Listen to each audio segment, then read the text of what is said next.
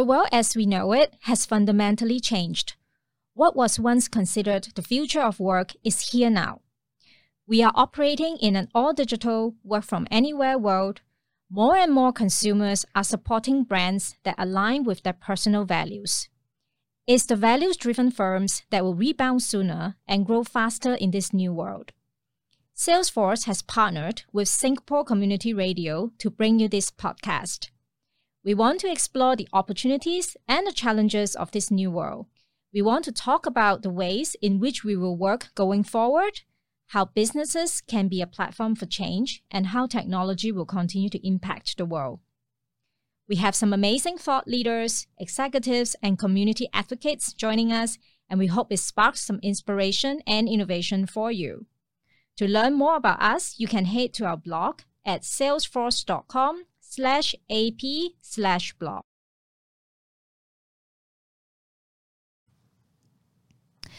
Welcome to the latest episode of Digital Imperative here with Salesforce. And I'm really excited to have CMO of Salesforce here in Asia, Wendy Walker, with us. Hi, Wendy. Hi, Simone. Lovely to be here. Lovely to see you. It is fantastic to have a woman who's such an advocate of so many things that I love on this. I know we are talking digital imperative, but there are, there are so many hats that you wear that I think would just be so fascinating for people. So, your role at Salesforce, you're leading marketing, um, but you also have a role leading the equality um, uh, chair of the Marketing Society for Asia as well. So this is um, a lot. How did you get into marketing? But then, how also did you become an advocate for equality? Yeah, look, thanks, Simone. Um, you're right. I do juggle a lot of hats, but look, I absolutely love it. Um, I've been in CMO type roles now for well over a decade, which is a bit scary. Uh, but so, so something that's really important to me is having the opportunity to contribute now to not just the broader marketing community, but also to the careers of the next generation of marketers. And that's what I get really passionate about. Um, I've been a little bit about me and my background, I suppose. I've been proud to call Singapore home now for eight years, and we do have so much great young talent here. Um, and I think you know the Singapore marketing landscape is one of the most diverse and dynamic, and it's really full of innovation, which really excites me as well. I've been with Salesforce now for just over two and a half years, and look, I think I really felt like I found my people, you know, when I joined this incredible organization. And one of the wonderful things about my role is not only do I get to be really hands on in my contribution leading the talented Asia marketing team, but also have the opportunity to really fulfill my passion around equality as the leader of our quality group, the Salesforce Women's Network for Asia. So it sort of combines these mm-hmm. two areas that I'm passionate about beautifully. Um, I am absolutely a marketer at heart, and I've been really fortunate to work across a number of different industries in my career. But what I really love about the tech industry is it's just ever changing. You know, it's um, it's ever progressing, and I've got no doubt. Those last twelve months, in particular, this industry has become even more critical. Um, I think I've always been an advocate of being, you know, customer centric. And look, many companies try, uh, but very few achieve it, in my humble opinion. So another reason I really feel like I'm within the right environment at Salesforce is you know, look, our, our CEO started the company 22 years ago on the belief that business is the greatest platform for positive social change. And so that really reflects in what we do. We're constantly looking at ways to, to give back to our communities, and we're constantly looking for ways to contribute to our customers and help them grow and succeed. And so for me personally, it's a wonderful environment to environment to operate in where we're actually putting the customer at the center of all of our decisions and the campaigns that we take to market. So that's really my, my day job, I guess. Um, and then I also became involved with the Marketing Society a couple of years ago, and I'm very proud to now be the Marketing Society chair here in Singapore. And look, as a senior marketer, again, it's just a, a wonderful opportunity for me uh, through this role to have a really positive impact on the community through, you know, our thought leadership programs and just making a contribution to the industry. But I guess my most important job, of course, is being mum. Um, I'm a single mum. I have an incredible 10 and a half year old son, and I'm very proud of the young man that he's growing into. And I really couldn't think of a better env- environment to raise a child than here in Singapore because there's so much diversity of culture and thought. And I can see this really having a positive effect on him as he grows and sort of shapes his views and aspirations. So, you know, the multiple hats can be a be a challenge at times, but I'm just so grateful for the opportunities that I have as part of these. And you know, as I said, deep down I love to feel like I'm making a difference and really contributing. Wow, that is a very full schedule. Like my mind just went from all of the different things that you're doing and good on you for still making extra time to contribute to like the marketing side is not a profit making enterprise you know it's to enrich and give back to marketeers to a community and i love what you said there about you found your people and in the work that i do wendy knows that outside of connecting with you like this, I speak on connection, and they talk about one of the biggest um, forms of loneliness that people feel they lack is called collective loneliness. And this is where people feel they don't have a group of people that share their same mission or purpose. And I think you've really tapped into something in the way that you've architected your life to make sure that that purpose um, is always there. And I'm sure it, it, it, flows on into everything you do from work to being a mum. Um, it's just incredible, incredible. So, obviously, we're here to talk about digital imperative. The pace of business in the last 12 months has left all of us breathless. I just napped in the cab on the way here to see you. Um, how do you sustain the energy to cover all of those different roles that we were just talking about? Like, what is your self management? Um, yeah, how, how do you recharge yourself and how do you manage all those roles, your energy for them? It's a really, really good question. And I sometimes days I think I'm winning and some days I don't think I am. Because it really is a challenge. Let's let's be truthful. I think not only to care for your people as a leader, but also just to manage yourself and ensuring that you personally stay energized. And this is actually something I've been spending a lot of time talking about with my team um, and the broader Salesforce community lately. You know, we've all had, regardless of our job, a full year now of a lot of uncertainty, and we all know the stress and impact this pandemic's had on on so many. And I think planning for the future can actually be really difficult. And so, whilst we all recognize that importance of having, you know, the long term view or the long term strategy, there really is still so much uncertainty. And I think many of us are not only just trying to predict the future in relation to our jobs, but and what we need to deliver, but also in our personal lives. And I think it's that mix of predictable with unpredictable mm-hmm. that makes it especially challenging sometimes to be able to see that path forward and it just takes more energy right? So in terms of managing it i think the very first important thing is to acknowledge it and you know acknowledging some of that exhaustion the, the difficulty in maintaining energy and the, the sheer length of time we've all been having to deal with the word pivot for a start. But it's um, it's also you know for my team it's the working and reworking of plans as the world situation change and it just keeps changing. It's it's been a really long year and, and let's face it it's been exhausting for all of us. So as a leader, I see it's my responsibility to keep myself in check first, um, as well as then try and provide some practical ways for my team to manage through the situation. And you know, one approach I've taken is, you know, first of all, to ensure that as a team, we're all aligned in terms of giving each other permission to focus on making sure that we're all looking after ourselves. Mm-hmm. And this is actually a really fundamental but important first step because it's not just about me encouraging them, they have to each actually support each other in their own well-being as well. So I try to encourage my team every time I speak to them to carve out time for themselves, even if it's just 15 minutes a day, you know, doing something that brings them joy or gives them energy.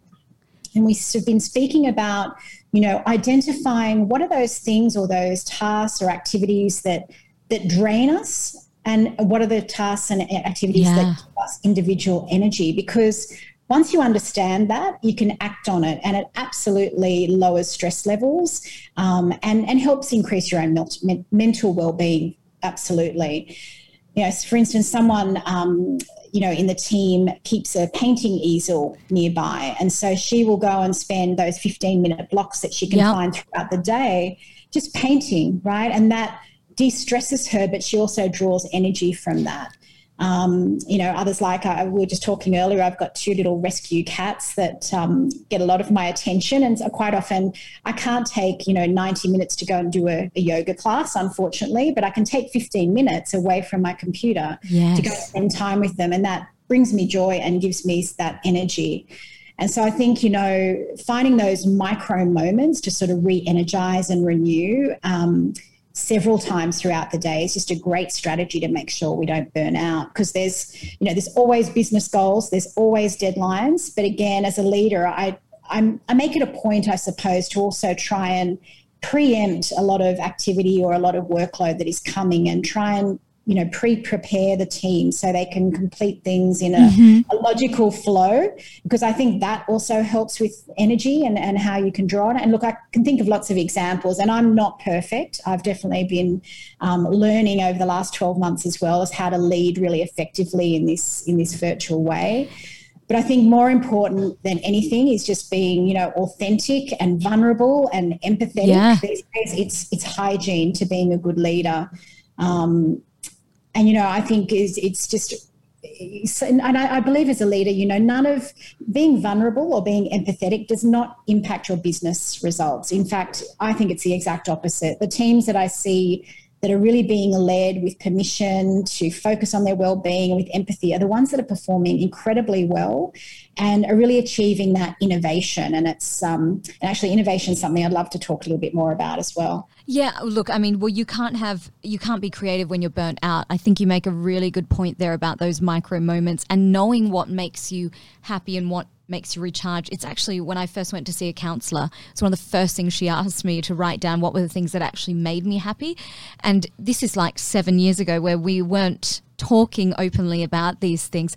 And now it's such an incredible tool because every time you're on that precipice, you can just go and grab those tools and recharge yourself. And the idea about compassionate leadership as well. Some days it's also okay if you don't want to do the yoga class. Like I I I fell asleep on the cab on the way here. I'm not going to be doing my workout today. I booked a massage instead, like saying sometimes it's okay because our with this digital transformation, our our, our lines are so blurred. Um, our lives have really, really um, really, really just gone in a different direction. So, yeah. a little bit more on the importance of innovation that you wanted to touch on. Yeah, look, I think, you know, and this is particularly from a marketing perspective. Um, and one of the reasons I really try and encourage my team to take those breaks is because we need to be innovative right? And, you know, I think we've all now seen that change can come from absolutely anywhere.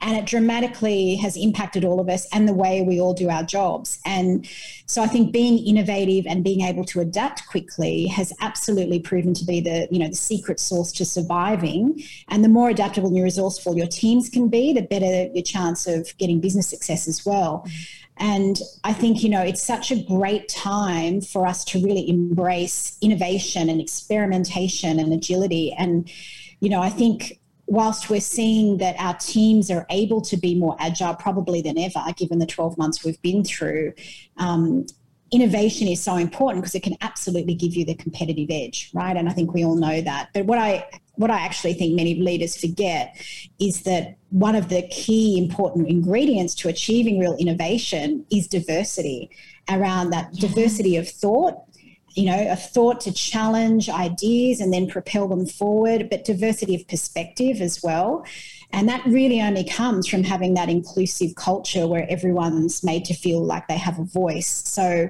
with my equality hat on, yeah. I really want to emphasize that diversity and inclusion are not just nice to have considerations, they absolutely drive greater innovation and collaboration, and they can have a major impact on your business. And one of the silver linings over the last 12 months and perhaps having more opportunities to collaborate globally um, and sitting on Zoom calls all mm-hmm. day but we've had so much great perspective and so much um, diversity of thought going contributing to yeah. some you know, major innovations and i think that's incredibly valuable it is incredibly valuable i have worked in an organization where um, we were actually all people of color.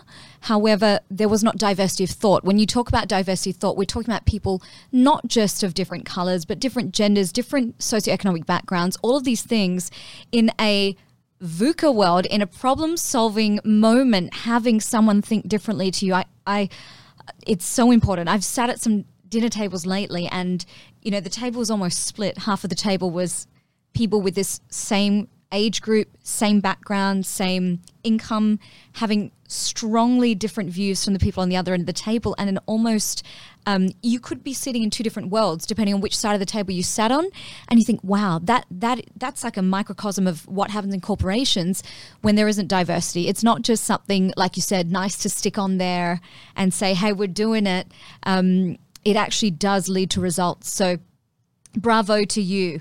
Um, so, I would like now like from the uh, diversity conversation to go to equality. How did that passion for equality start? Right. Well, look, it's always been something that I, I, have been incredibly passionate about. And I think as a marketer, I'm just naturally curious, you know, about all human beings, what, what makes us different, how we interact. And, you know, I really love having the opportunity to be surrounded by that vast diversity of thought. But like many of us, I think, you know, I've certainly had situations throughout my career where I have not experienced equality. And I've also witnessed moments where colleagues have not experienced equality. And I think that um, experiencing those moments has really driven me to try and find a solution for um, for this problem and to contribute wherever I can. Um, so I guess as I've as I've progressed throughout my career, I've been more and more passionate about um, you know being able to support everyone in the workplace and particularly help where I can in that sort of guidance or mentoring or navigating to get to a better outcome of you know hopefully equality for all at some point. Um, what I love about our Salesforce Women's Network, which I'm very, very privileged to lead, it started as a grassroots vehicle within Salesforce for women just supporting one another. But now it's evolved over the years into this global, sophisticated team that brings women and allies, you know, under this single umbrella with a real focus on nurturing and growing equality within Salesforce.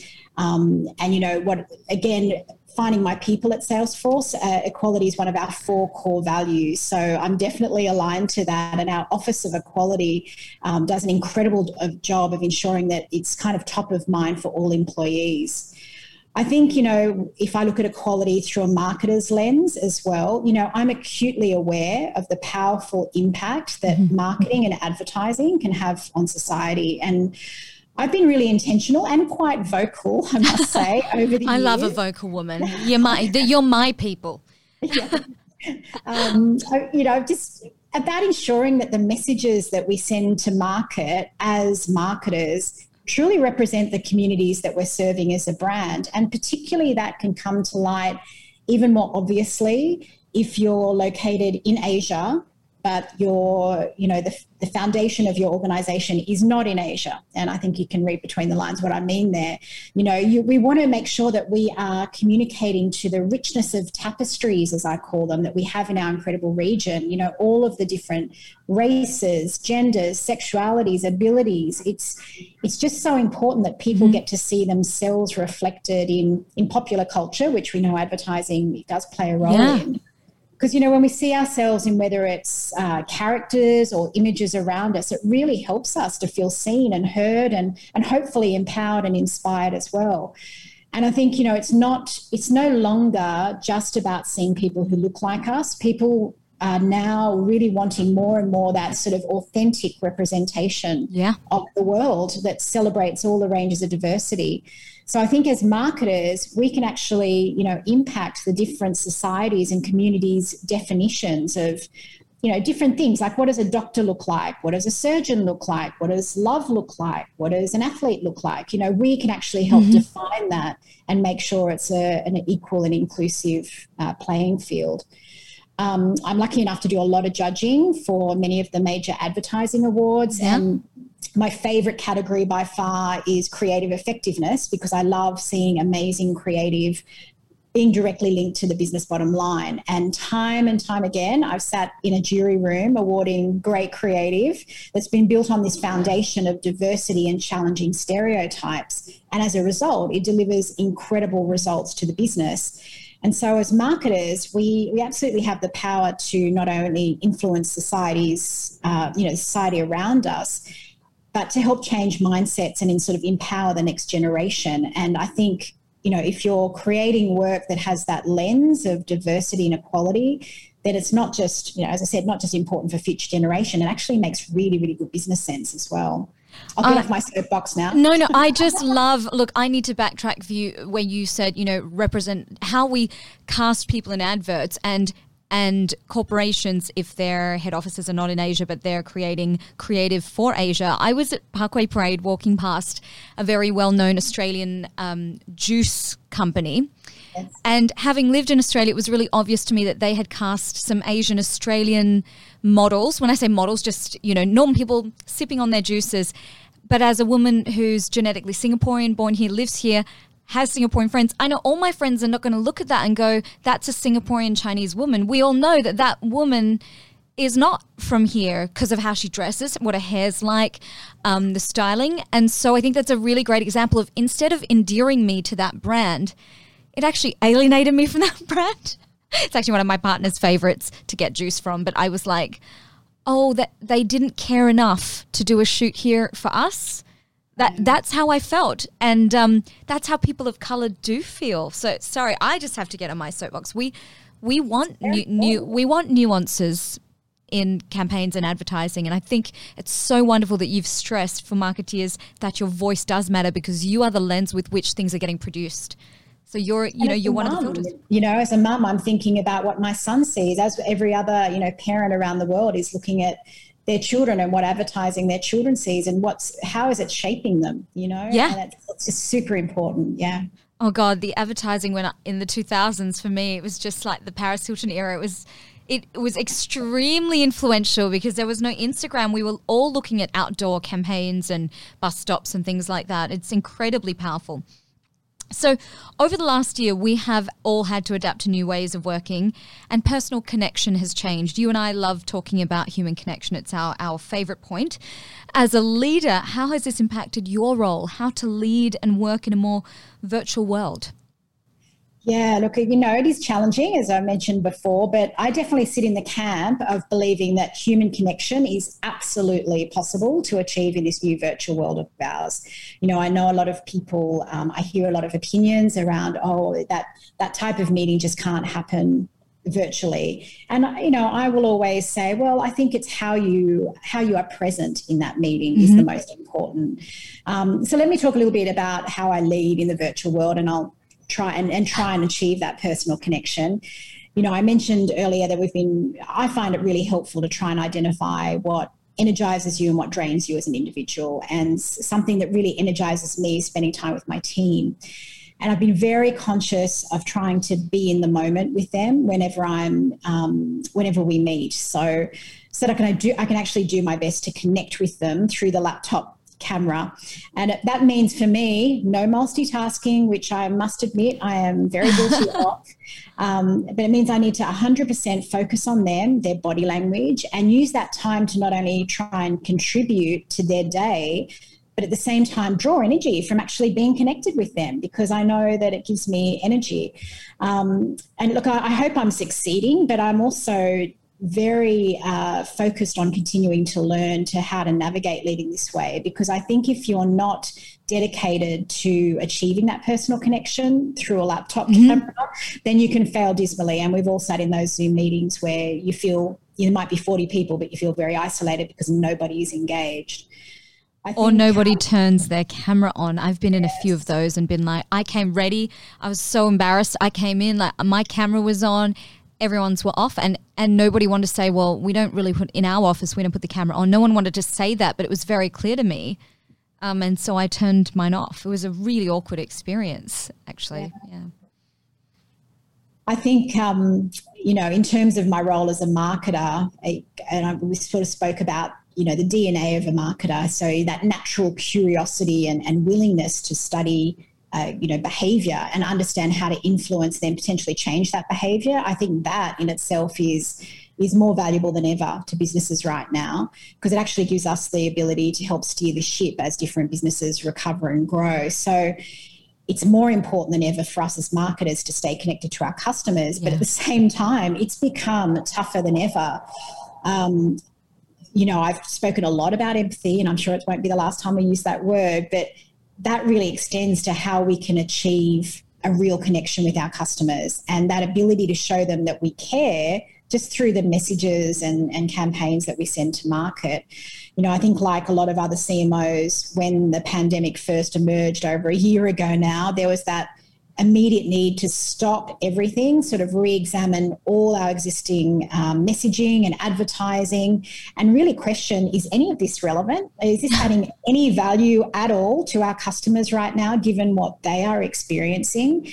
And I think, you know, consumers are, are, now demanding an approach as well that really demonstrates that a brand is in touch with them, is connected to what's happening for them wherever they are. And so understanding how this pandemic has changed the consumer mindset really then can help mm-hmm. us step into their shoes and sort of create that valuable communication. And I think digitally, we've seen, you know, such acceleration of adoption and such growth in some industries. I mean, you know, standout is obviously e-commerce and particularly in our region. When you think of what I find fascinating is all of our local and cash-based businesses, particularly yeah. in some of our ASEAN countries, which have been almost totally cash-based traditionally, suddenly needing to pivot, there's that word, to digital almost overnight, right, right yeah. to survive. And so all of those traditional marketing touch points as we knew them have just been completely redefined. And so knowing and you know connecting with your customer is definitely more challenging. And it's really i guess highlighted the need for for brands to have the right tools and technology yeah um, you know, in place to not only reach their customers where they are, but also meet their new expectations around these personalized experiences. It's it's increasingly for us about finding that balance between personalization and automation because there's yeah. more content than online than ever before, and that's all being boosted by more and more uh, digitally focused budgets. So it takes a mammoth effort to yeah. ensure your brand has a share of the audience that you need to reach. And I don't think it's slowing down anytime soon. You know, it's um, it's not going to reverse. So it's it's sort of very important now to focus on building those sustainable capabilities within the team to deliver those personalized experiences. One of Mm, oh, sorry. On. One of the things I've really learned from speaking to a lot of Salesforce's clients who've been guests also on the podcast is about how important um, to businesses that data is that you get from those experiences so that you, so on the one hand, yes, so important to have human connection and to understand. Um, to be interested in people, like you've just said, like you need basically, you want to have customers, you got to at the baseline at least, least be interested in people, not just about earning money, right? But how yeah. that marries in this new environment um, with the information that you can get because people have pivoted online. So you've got all this new ways of creating experiences for people. I just think it's fascinating. Fascinating. It is. And, you know, I think Salesforce is quite well known for the incredible event experiences that we provide. Yeah. And, you know, um, I'm kind of proud to say now that I was, I was our sort of our first leader globally to cease our face-to-face events because we could see things changing. And I just decided, you know, particularly a lot of travel throughout um, our ASEAN region, I just decided I didn't want to put any of my team or any of our agency partners at risk. So let's just cease them. And that meant having to, again, pivot, right, uh, overnight into trying to recreate these experiences digitally. And it's been an incredible 12 months of, um, as I said earlier, experimentation and being agile and learning and just continually trying new approaches. And I think we're really succeeding now and getting some um, incredible feedback from people that are attending our new digital experiences uh, compared to you know who have probably been to our live events in the past and um, and we're trying to replicate those but yeah it's been incredible 12 months for learning that's for sure you you know the success of your virtual events have been crazy. Salesforce Live last year, I remember seeing a tweet that it was viewed like nine million times. So if you think about um, the possibilities that this new landscape gives us versus you know how much work it has to be to transform the possibilities once we're virtual and doing it the right way still connecting with people not losing that at the heart of it, it it's incredible absolutely incredible just reskilling as well, you know, reskilling within our immediate teams with existing resources. Again, yeah. people that may have come from events backgrounds and now running digital events, and that's a whole new skill set. Yeah. So there's, um, you know, there's been so much learning for everybody, and I think, you know, I've spoken with a lot of CMOs over the last um, 12 months as well, and I think we all recognize that our team's ability to relate and you know empathize with our consumers and provide accessibility that we hadn't thought of before and execute, you know, in different ways has absolutely accelerated. And I think all of these skills that they've learned are going to play a significant role in, you know, the future as well. Um, and so I think as leaders, we just have to continue to inspire and encourage our teams, and and hopefully um, we'll all emerge better marketers and better leaders. So, Wendy, you're a marketer at heart. What do marketers need to do to be the change they want to see in the world? Well, look, I think I've always been a believer that marketing and advertise really can have a positive impact on society. And we've spoken a little bit about that. But that's something that really guides me. And it's just one of the reasons I'm actually really excited about the next 12 months. I, I do look back at the year 2020 as a huge gift to us as marketers because I think it has accelerated beyond a doubt all of our professional development. And I think many of us have emerged with not just better empathy, but better marketers as well. And I think, you know, I spoke about that DNA of marketers. It really enables us to contribute in such a, a wide range of aspects to our brands. Um, you know, customers are now clearly choosing companies that do more than just make a profit. And, you know, we've been speaking about empathy. You know, customers are looking for brands that they can not only connect with, but actually feel really good about supporting. And where brands are showing acts of good, they're going to be remembered, particularly if it's done with authenticity. And I think that really demonstrates to customers whether a relationship with them is genuine. It's a time when we can play a key role in providing messages that can inspire and uplift and, and hopefully drive some action. So I think getting back to the DNA, you know, it's our ability as storytellers that provides so much opportunity to share those stories of courage and compassion and resilience that we're all seeing and that can really inspire our audiences. Um, I think that time to use, you know, the ability to use your inner voice and intuition and that years of experience has never been more important to sort of guide decisions. And we've been using this phrase within my team at Salesforce where we want to be more than ever personal, not just personalized. And I think that really echoes the sentiment that we've been trying to achieve because we want our customers to feel like we care because we absolutely do.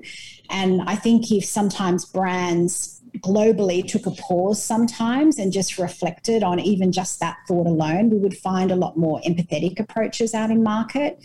Um, something that's been really reassuring to me in our region is talking to fellow CMOs is that we all have this much stronger focus on supporting our people and supporting our customers and our communities. And so for a lot of brands that have remained really centered on that and representing the communities they serve, um, they're the ones that you know will continue to win, in my my opinion. So I think you know as marketing leaders, we just have to try and continue to lead from this space and ensure that our brand voices are inclusive and the stories we tell are authentic as well as relevant. Um, because we really do have such a great opportunity to up, uplift and through what we put out in the media, especially. So, so for me, in the next 12 months, it's all about continuing to improve on that diversity of thought that we engage to innovate and plan and develop. Um, and more than ever, just ensuring that empathy continues to play a really big role in that. Wendy Walker CMO at Salesforce, thank you so much. Thank you, Simone. Lovely to see you and lovely to have a chat. Thank you.